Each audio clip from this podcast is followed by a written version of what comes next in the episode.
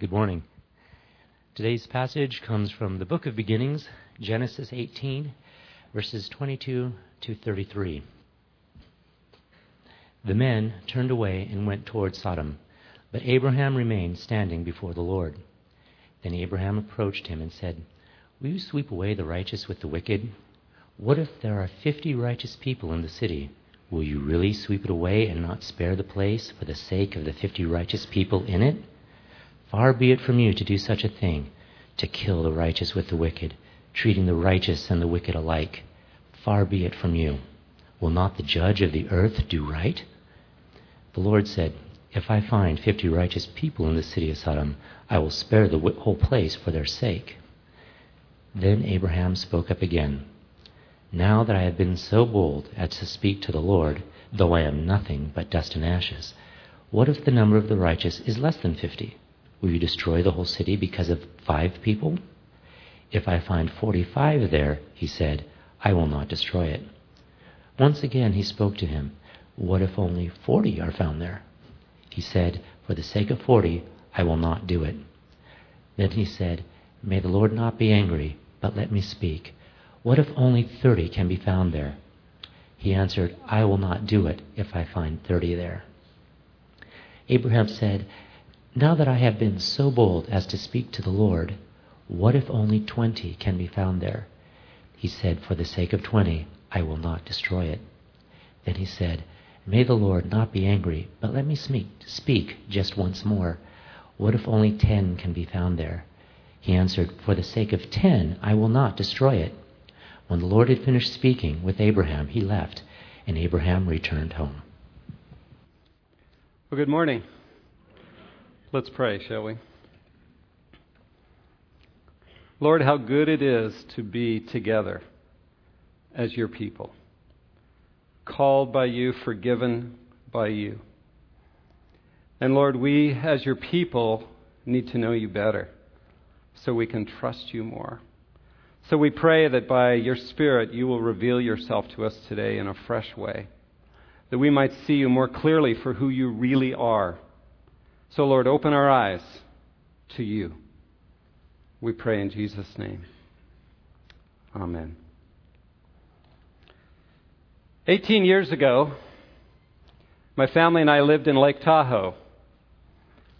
When we heard that terrible news of a little 11 year old girl, Jaycee Dugard, who lived just a little ways down the road from us with our four kids who were often outside playing, was taken, disappeared, never heard from again until just a couple weeks ago. When it was discovered that she had been taken by a man and a woman who treated her horribly as a slave, essentially, for those 18 years, that event broke up her parents' marriage. Terrible consequences. It was an awful thing. Things like this injustices, horrible abuse, oppression, difficulty that we hear about all the time in our world, all the time. And many of us in this room have been victims of some terrible injustices. And when we face injustice, it raises questions for us. It raises for us, especially, the question of God are you just? Lord, if I'm going to trust you, if I'm going to believe in you and put my faith in you, why is the world the way it is? Why do you appear to treat evil and righteousness alike? Why do you allow evil people to get away with so much? Are you truly a God of justice? I like the definition that Bruce Waltke gives of justice. He says, Justice is punishing the oppressors, punishing the evil, and rescuing the oppressed. Punishing the evil and rescuing the oppressed. This whole question is important because if we believe God is sovereign, and we also believe that he's good, then the question of evil and injustice is a huge question for us. How can it be? And it's important we understand this question and wrestle with it because our trust of God depends on it. If we really don't believe He's good and also just, then it will be very difficult to really trust Him with our lives. We love talking about God's love. But sometimes we forget that unless we really believe that God is just, then His love really doesn't mean a whole lot. So we need to understand more about God's justice. Abraham, as we are seeing in the book of Genesis, is on a journey of faith. He's learning to trust God. He's getting to know God for who He really is, and he's wrestling with who this God that he's begun to follow and doesn't know all that well, who He really is. And all of us, if we walk very long with God, we will come to a place where we have to wrestle with the question of evil and God's justice. This passage today, I think, is one of the best ones in the Scriptures, in all the Scripture, for us to understand the amazing balance of God's justice. He is just, and He's also merciful and loving. So let's dig into this passage in Genesis chapter 18 and chapter 19. I want to begin with the first section at the end of chapter 18. Larry just read most of it, where we understand that in the midst of struggling with injustice, it's very important that we keep praying. It's very important that we keep seeking God, that we don't in fear turn away from Him, but rather, rather we turn to Him. And we see Abraham doing that. I want to begin reading in verse 16 of chapter 18 the men rose up from there. Now, Abraham and Sarah had been caring for these three men, one of whom is the Lord, incarnate, and two angels with him, and they've been hosting them. Verse 16 The men rose up from there and looked down towards Sodom, and Abraham was walking with them to send them off. The Lord said, Shall I hide from Abraham what I am about to do? Since Abraham will surely become a great and powerful or mighty nation and in him all the nations of the earth will be blessed. For I have chosen him, so that he may command his children and his household after him to keep the way of the Lord by doing righteousness and justice, so that the Lord may bring upon Abraham what he has spoken about him. God begins by reminding us and reminding Abraham that he chose him he made a covenant with him.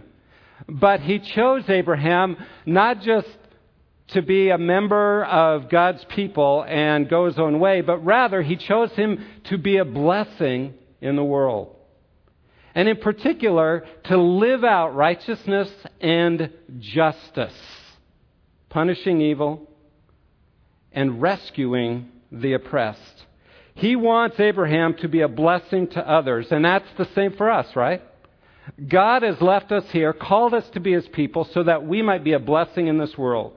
And that we might do that by living out righteousness and by doing justice, caring for the oppressed,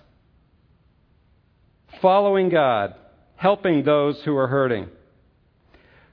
That's our calling. That was Abraham's calling. So God says, Shall I hide from Abraham what I'm about to do? He needs to understand who I am and my justice if he is going to express justice in a fallen world. So, verses 20 and 21, the Lord said, The outcry of Sodom and Gomorrah is indeed great, and their sin is exceedingly grave. I will go down now and see if they have done entirely according to its outcry, which has come to me, and if not, I will know. Now, God already knows what's going on in Sodom, right? He's omniscient, He knows everything. But He communicates very clearly to Abraham and to us that God never judges arbitrarily. He always investigates thoroughly before He has to punish evil, punish oppressors, punish those who deserve it. And so he says, Yeah, I already know, but I'm going to go down to Sodom.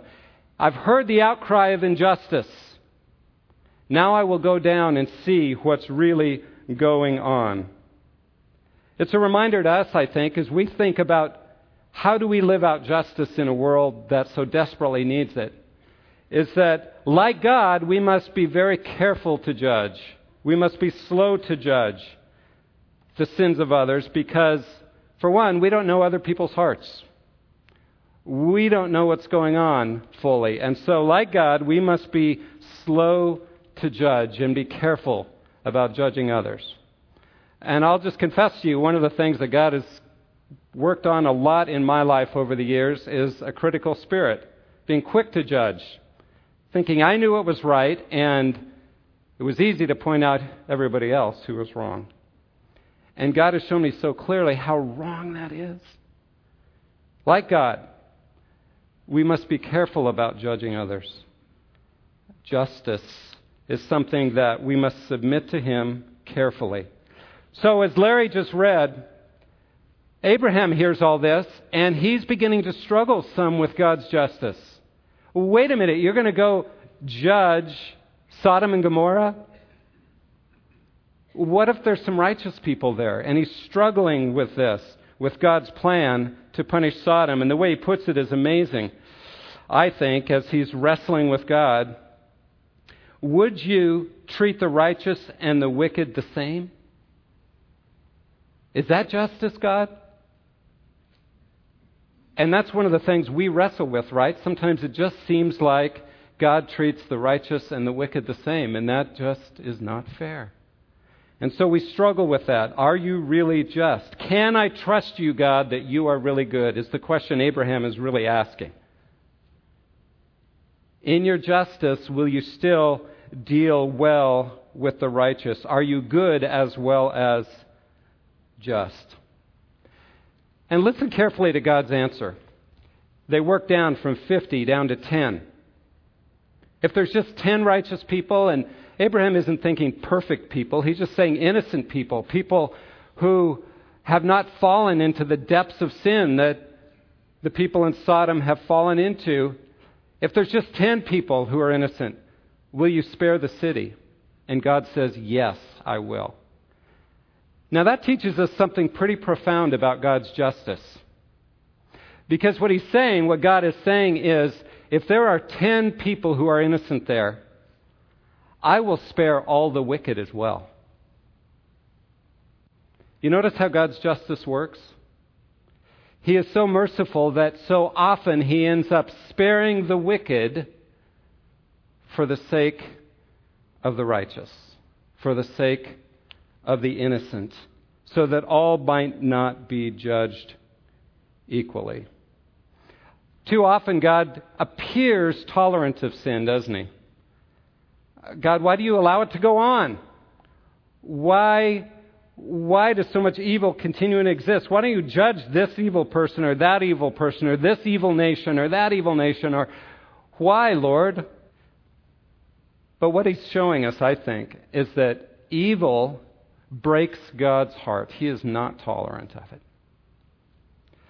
But so often, he waits, he delays judgment for the sake of the righteous, to give opportunity for repentance, to give opportunity for people to change. Romans chapter 2 Verse 2 says, And we know that the judgment of God rightly falls upon those who practice such things, practice sinful, practice sin. Do you think lightly, though, of the riches of his kindness? This is Romans 2, verse 4, and tolerance and patience, not knowing that the kindness of God leads you to repentance. But because of your stubbornness and unrepentant heart, you are storing up wrath for yourself in the day of wrath and revelation of the righteous judgment of God. There, Paul says, you think God's tolerant of sin, but He's not. Judgment is coming. But He's expressing kindness to a broken, fallen world to give people opportunity to repent. He's expressing kindness so that people will have an opportunity to be saved. One last comment on this section. I notice that Abraham is praying to God on behalf of this broken, wicked, awful city of Sodom. And he prays in a wonderful way. He says, um, May the Lord not be angry that I shall speak, but, you know, he's very humble, but he's also bold. He comes directly to God and asks God, What are you doing? I don't understand you. Explain yourself to me. Help me understand, God, who you are. And it's a wonderful reminder to us that we need to keep pursuing God even when we don't understand what He's doing. Keep turning to Him, share with Him, question if you need to. He can handle that. That's the way we go deeper in our understanding of who God is. And notice that Abraham is interceding for this wicked city. And let me encourage you to intercede for those who are struggling around you and for our culture and our nation. Pray. Don't just stand there and condemn wickedness, but pray. Pray for repentance. Pray for God to move in people's hearts. Pray for blind eyes to be opened, that justice might reign. Intercede for others. Go to Him. Be honest with Him. And wait for His answers. So, first he prays. Then we see the story develop and we see the real need for judgment, though in, in Sodom. Chapter 19, verse 1. Now the two angels came to Sodom in the evening as Lot was sitting in the gate of Sodom. When Lot saw them, he rose to meet them and bowed down with his face to the ground. And he said, Now behold, my lords, please turn aside into your servant's house and spend the night and wash your feet. Then you may rise early and go on your way. They said, however, No, we'll spend the night in the square. Yet he urged them strongly, so that they turned aside to him and entered his house, and he prepared a feast for them, and baked unleavened bread, and they ate. Just as Abraham did hospitality to these two angels, so Lot does as well. But you'll notice Lot knows the city he's living in. When they want to spend the night in the square, he says, No, you don't want to do that. Come on, into my house. You're going to want to be here. And so he argues with them and gets them to come in. Now remember who Lot is. Lot is Abraham's nephew, right? And we saw him traveling with Abraham from the land of Haran, where Abraham came from, and they're traveling together. And back in chapter 13, they had a disagreement because their herdsmen were quarreling. And so Abraham said, Choose wherever you want to go. We better divide up so that we can have our own space. And uh, Lot, do you remember, looked down on the fertile valley of the Jordan. And he said, Well, this is the best land around. I want that. Abe said, Okay, I'll stay up in the desert high country. You can have that. But it also says in chapter 13 that he went down to Sodom, which was an exceedingly wicked city. You see, Lot didn't really care about the morality of the place. He went there. And it's very interesting in verse 1 here of chapter 19, it says, He was sitting in the city gate when he saw these two come. In that culture, the city gates, and if you've been to Israel, you've been to that area, part of the world, the ancient cities had seats around the entrance to the city gate, and that's where the elders and the leaders of the community sat. And they would welcome people, and if people wanted to come and get judgments or whatever, get input from the leaders, they would show up to the city gate, and they leaders would be sitting there. So Lot is what? He's a leader of Sodom. He's become enmeshed in this immoral city so that he is now a leader there. Even though he knows it's wicked, you don't want to spend a night in the square. Yet he has become a leader. He's become part of it. It has entered into him. He's compromised what he's seen when he was living with Abraham. He's bought into the culture of Sodom. And we'll see in a moment how much that affected him. And look at verse 4 and verse 5 now as we see the full extent of the wickedness of Sodom. Before they lay down, the men of the city, the men of Sodom, surrounded the house, both young and old, all the people from every quarter. It makes clear, the author makes clear, everybody's involved in this sin. And they called to Lot and they said to him, Where are the men who came to you tonight? Bring them out to us so we may have relations with them. But Lot went out to them at the doorway and shut the door behind him and said, Please, my brothers, we'll go on to that in a minute. Notice the extent of Sodom's sin. It's put kind of in a nice way, but what are they doing? They want to commit homosexual gang rape to these two visitors. It's a picture of utter, despicable evil. Now, let me just say something here about homosexuality, since it's in the context here. Some in this room, just by statistical evidence, very likely struggle with homosexual desires because of fallenness, we are all twisted by sin, and that's one of the things that's affected a number of people. That desire, that temptation, is not sin. It's not any worse temptation than any other temptation. It's just we all have temptations that eat at us and could destroy us if we give in to them. It's not sin unless you choose to act on it, either through lusting internally or through homosexual behavior. It's not sin. But activity and lust is sin. So if you have those desires, God's clearly called you to celibacy and to purity of thought. But what we see here in Sodom is that in the moral development of a culture, the more you turn from God and the more you turn to immorality, one of the indicators of a culture being far from God is that not only is homosexual activity widely accepted and even applauded, but it becomes just common in the culture. And when that happens, this is the scriptural testimony, and you can see it in history that culture is close to judgment by God. And here you have a whole city not only widely accepting homosexuality, but promoting homosexual gang rape. This is a culture that has hit rock bottom.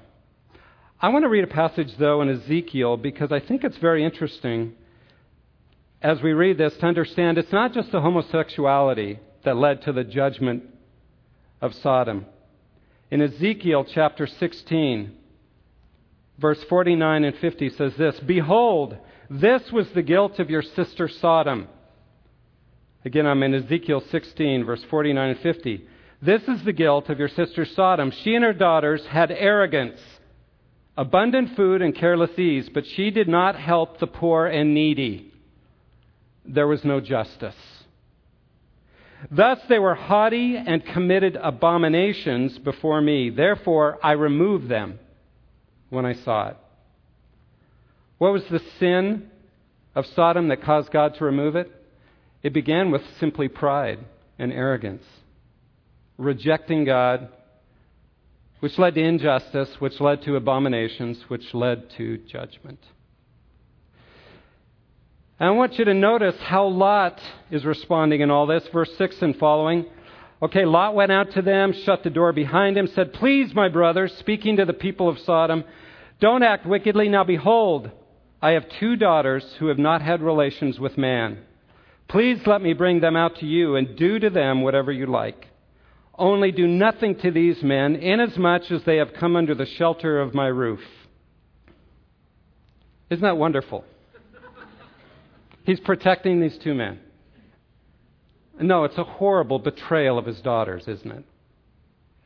And it's just testimony, I think, that Lot, who chose to live in this place of immorality, had so compromised his faith and so bought into the culture that though he still has a sense of right and wrong, yet he's gotten himself into a moral compromising state where there is no good choice left for him.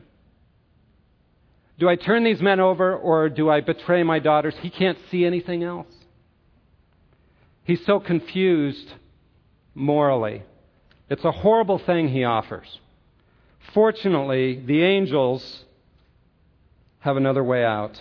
Verse 9, they said, Stand aside. Okay, the people of Sodom. Furthermore, they said, This one came in as an alien, and already he's acting like a judge. Now we'll treat you worse than them. So they pressed hard against Lot and came near to break the door. So now they're threatening him. But the men, the angels, reached out their hands, brought Lot into the house with them, and shut the door. They struck the men who were at the doorway of the house with blindness, both small and great, so that they wearied themselves trying to find the doorway. Here you see Lot has so compromised his relationship with God and his moral uh, standing that he doesn't even know what to do. He's, he can't make a good choice. He's become a fool. And, folks, sin does that to you. If you choose to give in to sin and compromise with it, give it a place in your life when you know it's wrong, you become more and more foolish over time, and you don't even know how to make a good moral choice anymore. And that's what we see in Lot's life. And his lack of integrity makes even the Sodomites not really respect him. Uh, you're, you're just a fool. You're just trying to judge us. Whatever. They don't, he's lost integrity even with them. And he certainly has with his family as well. Fortunately, the angels rescue him from the crowd. Now, let me ask this Does Lot deserve to be rescued? Let's go on. Verse 12 and following. Then the two men said to Lot, Whom else have you here? A son in law and your sons and your daughters, and whomever you have in the city, bring them out of the place, for we're about to destroy this place, because their outcry has become so great before the Lord that the Lord has sent us to destroy it. So Lot went out and spoke to his sons in law, who were to marry his daughters, and said, Up, get out of this place, for the Lord will destroy the city. But he appeared to his sons in law to be jesting. He doesn't even have integrity with them. When morning dawned, the angels urged Lot, saying, Up, take your wife and your two daughters who are here, or you will be swept away in the punishment of the city. But he hesitated. Again, here's Lot, unable to make a good choice, even to obey God right in the face of him speaking to him. So the man seized his hand and the hand of his wife and the hands of his two daughters, for the compassion of the Lord was upon him, and they brought him out and put him outside the city. When they had brought him, them outside, one said, Escape for your life. Do not look behind you. Do not stay anywhere in the valley. Escape to the mountains, or you will be swept away. Let's look at God's mercy in the midst of judgment. You see, the judgment is coming.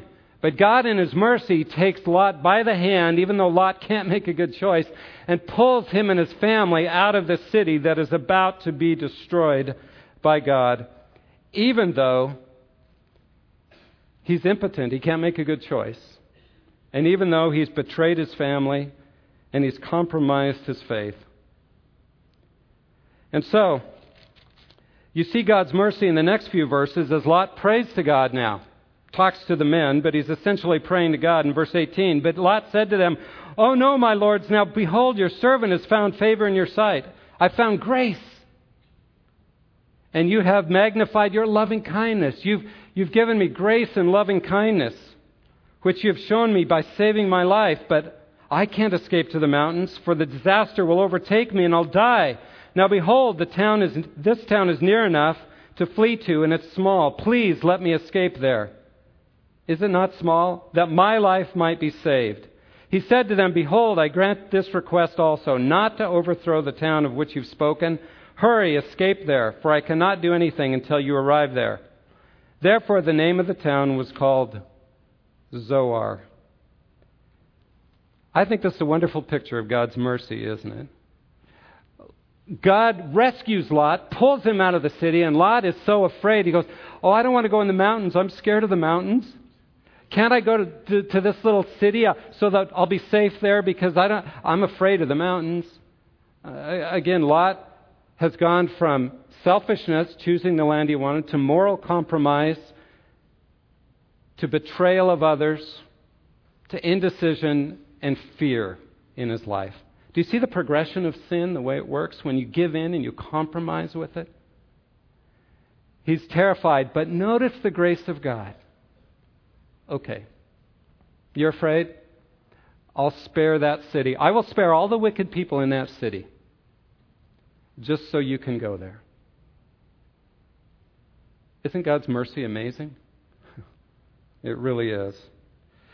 But this all raises a question for me, and that is why in the world would God save Lot? right? I mean, he's a bad guy, he's a bad dude. Lord, why in the world would you save Lot? I want to give you three reasons why I think God saved Lot. First, because Abraham prayed for him. Abraham prayed for him. God, won't you spare the righteous? Will, will you actually will, will, you actually destroy and I'm sure he's thinking of his own nephew living there, but I think he's praying for Lot and the others there. And even though Lot was not a good guy, from what we can see, God answered Abraham's prayer. Let this be a lesson to all of us that God listens to our prayers. He listened to Abe's prayer, Abraham. He listened to Lot's prayer and let him go to the city instead of the mountains. Our prayers for others matter. Don't give up praying for those, even those who seem so terribly lost in sin. Don't give up.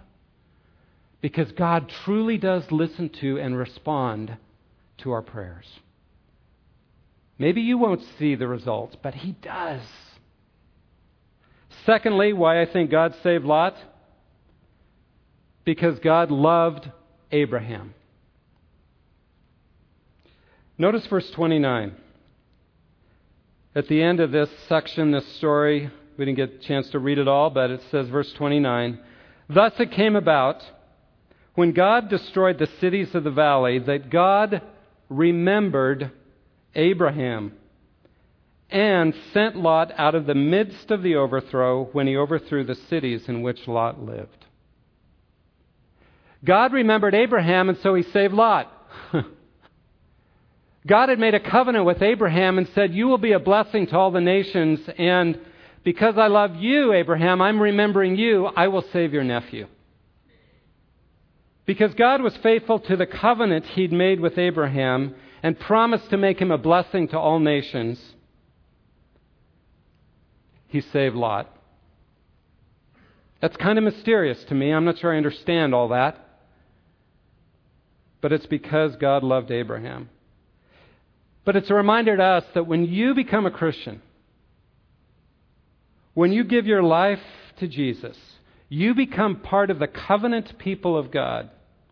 And God will use you in your life to bless others, even others who don't deserve it. You become a blessing to the culture around you. And so God wants us to what? Live out justice.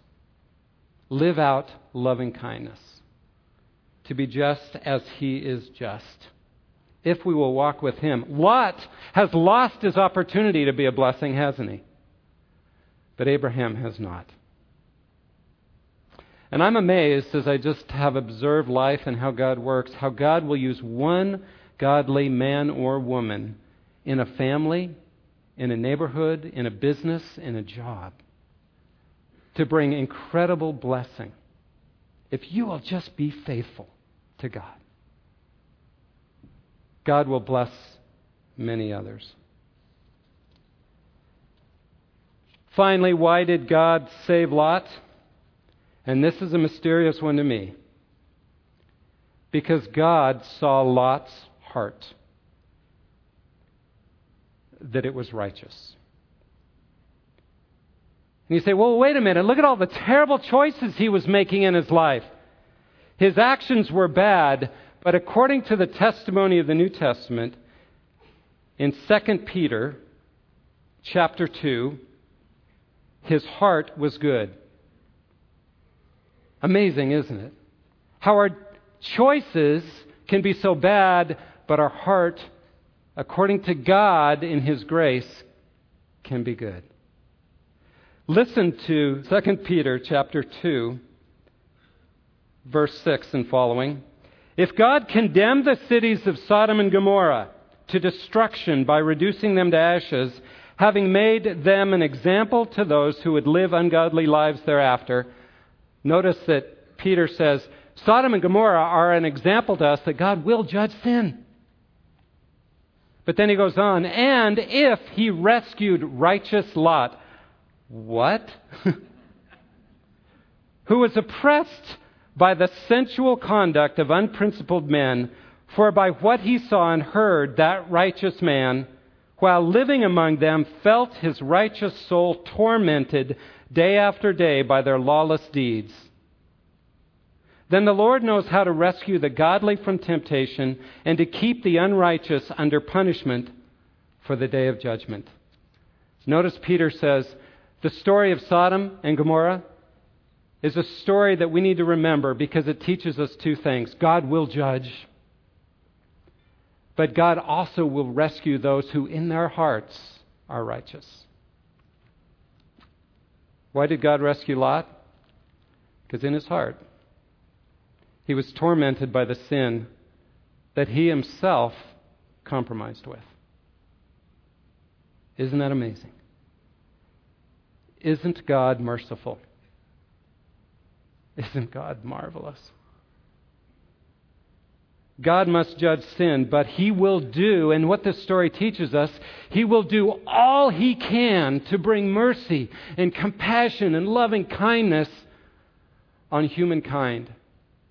And if we will only turn to Him and receive the gift of life in Jesus Christ, we can be spared the judgment that's to come. Final part of the passage, the end of the chapter, we don't have time to read it all, but it gives us the consequences of compromise. Lot's saved, but he goes to the city and it doesn't turn out well. He gets afraid there, so he ends up in the mountains anyway. And he's in the cave with his two daughters because his wife compromised, looked back, and became a pillar of salt. And his two daughters, who have already been betrayed by him, say, you know what, Dad's not going to help us out. He's not going to find husbands for us. We're going to get stuck here. We're never going to have children. So, what in the world are we going to do? So, what do they do? They get him drunk, and each of them, on successive nights, sleep with him to become pregnant by him so they can have children because they don't see any other way out. Lot gets betrayed by his own daughters because he betrayed them. So the consequences of sin just go on. And the two children that his daughters have are the forebears of the Ammonites and the Moabites who became bitter enemies of the descendants of Abraham from then on, right up to today. The consequences of sin are great. So, though God is merciful, sin still pays its wages, folks whenever you hear something like, Well, I know this is not the right thing to do, but I know God will forgive me, you're talking to a fool. Because there will be consequences to their sinful choices. Sin always pays its wages. And the wages of sin is death. Romans 6:23. Terrible end of the story. What can we learn from this story then? I want to highlight four things quickly. Number one, God is just. He will judge sin. He is holy. He can't tolerate it. If it appears that He doesn't care about sin and evil, it's simply because He's restraining Himself for a time for the sake of the righteous and to give the unrighteous an opportunity to repent. So the story of Sodom is a reminder that God is just. The God of the Old Testament, the God of the New Testament, it's the same God. He is just. And He will bring judgment. But secondly, God is also merciful and loving. And he looks for every opportunity to show mercy before he judges. And again, notice how merciful he is in this Old Testament story. If you ever hear, well, the Old Testament God's cruel and just, but the New Testament God, he's really loving, it's the same God, folks, and you see just as much mercy and love in the Old Testament as in the New. And in fact, you see maybe more judgment in the New Testament than you do in the Old, if you read carefully. God is merciful and loving and will look for every opportunity to bring mercy where he can. Third, sin has consequences. Lot experienced this. Even when God is merciful, sin, sin still has terrible consequences. And then, fourth and finally, prayer is powerful. Never stop praying. Never stop wrestling with God when you don't understand Him. Never stop praying for those who are struggling with sin, no matter how far depraved they seem because you never know what God will do and you never know what's in their hearts. This passage shows a wonderful picture of both the justice and the love and compassion and mercy of God. It's one of the best in all the scriptures for seeing that balance. But there's even a greater example, and that's the cross of Jesus Christ. Because there we see that God must judge sin. But we also see that God, in His incredible compassion and mercy and love, took that punishment on Himself. The punishment you and I deserved. And therefore, it shows the perfect balance of both justice and mercy. And so, what are we called to do? Simply put our trust in what He has done. Because those, and the Scripture makes this very clear, who do not put their faith in what He's done will be judged. Judgment is coming. God is not tolerant of sin. But he gives grace to the humble who are willing to trust in what Jesus did for us. We want to take communion together now to celebrate the cross. So let me begin with prayer as the men get ready to come forward, and then we'll serve you the elements. Lord, what a wonderful picture of who you are a God of justice who truly must judge sin. But a God of incredible compassion and love and mercy, who, knowing that we had no way to deal with our sin of our, ourselves and that we would end up in judgment, chose to take the punishment on yourself. Lord, that kind of love is so far beyond us. We can do nothing except give you praise and thanks for what you have done. So we thank you as we celebrate now through communion the cross of Christ. In his name we pray. Amen. As we pass out the elements and then we will take them all together, I'll lead you as we take the bread and then we'll pass out the cup and take the cup. Just keep this in mind and think about what God has done for you. On that night that he was betrayed, Jesus took bread and broke it, and he knew that the disciples gathered around him would all deny him that very night. But he says, Okay, you'll deny me, I know that, but I'm inviting you back to a feast, a feast of forgiveness. I'm inviting you back because I love you. I know you will fail me, but I'm inviting you back to enjoy what I have done for you. And so God says to everyone here today, I'm inviting you to this feast, this feast of forgiveness to celebrate what Jesus has done for every one of us in this room.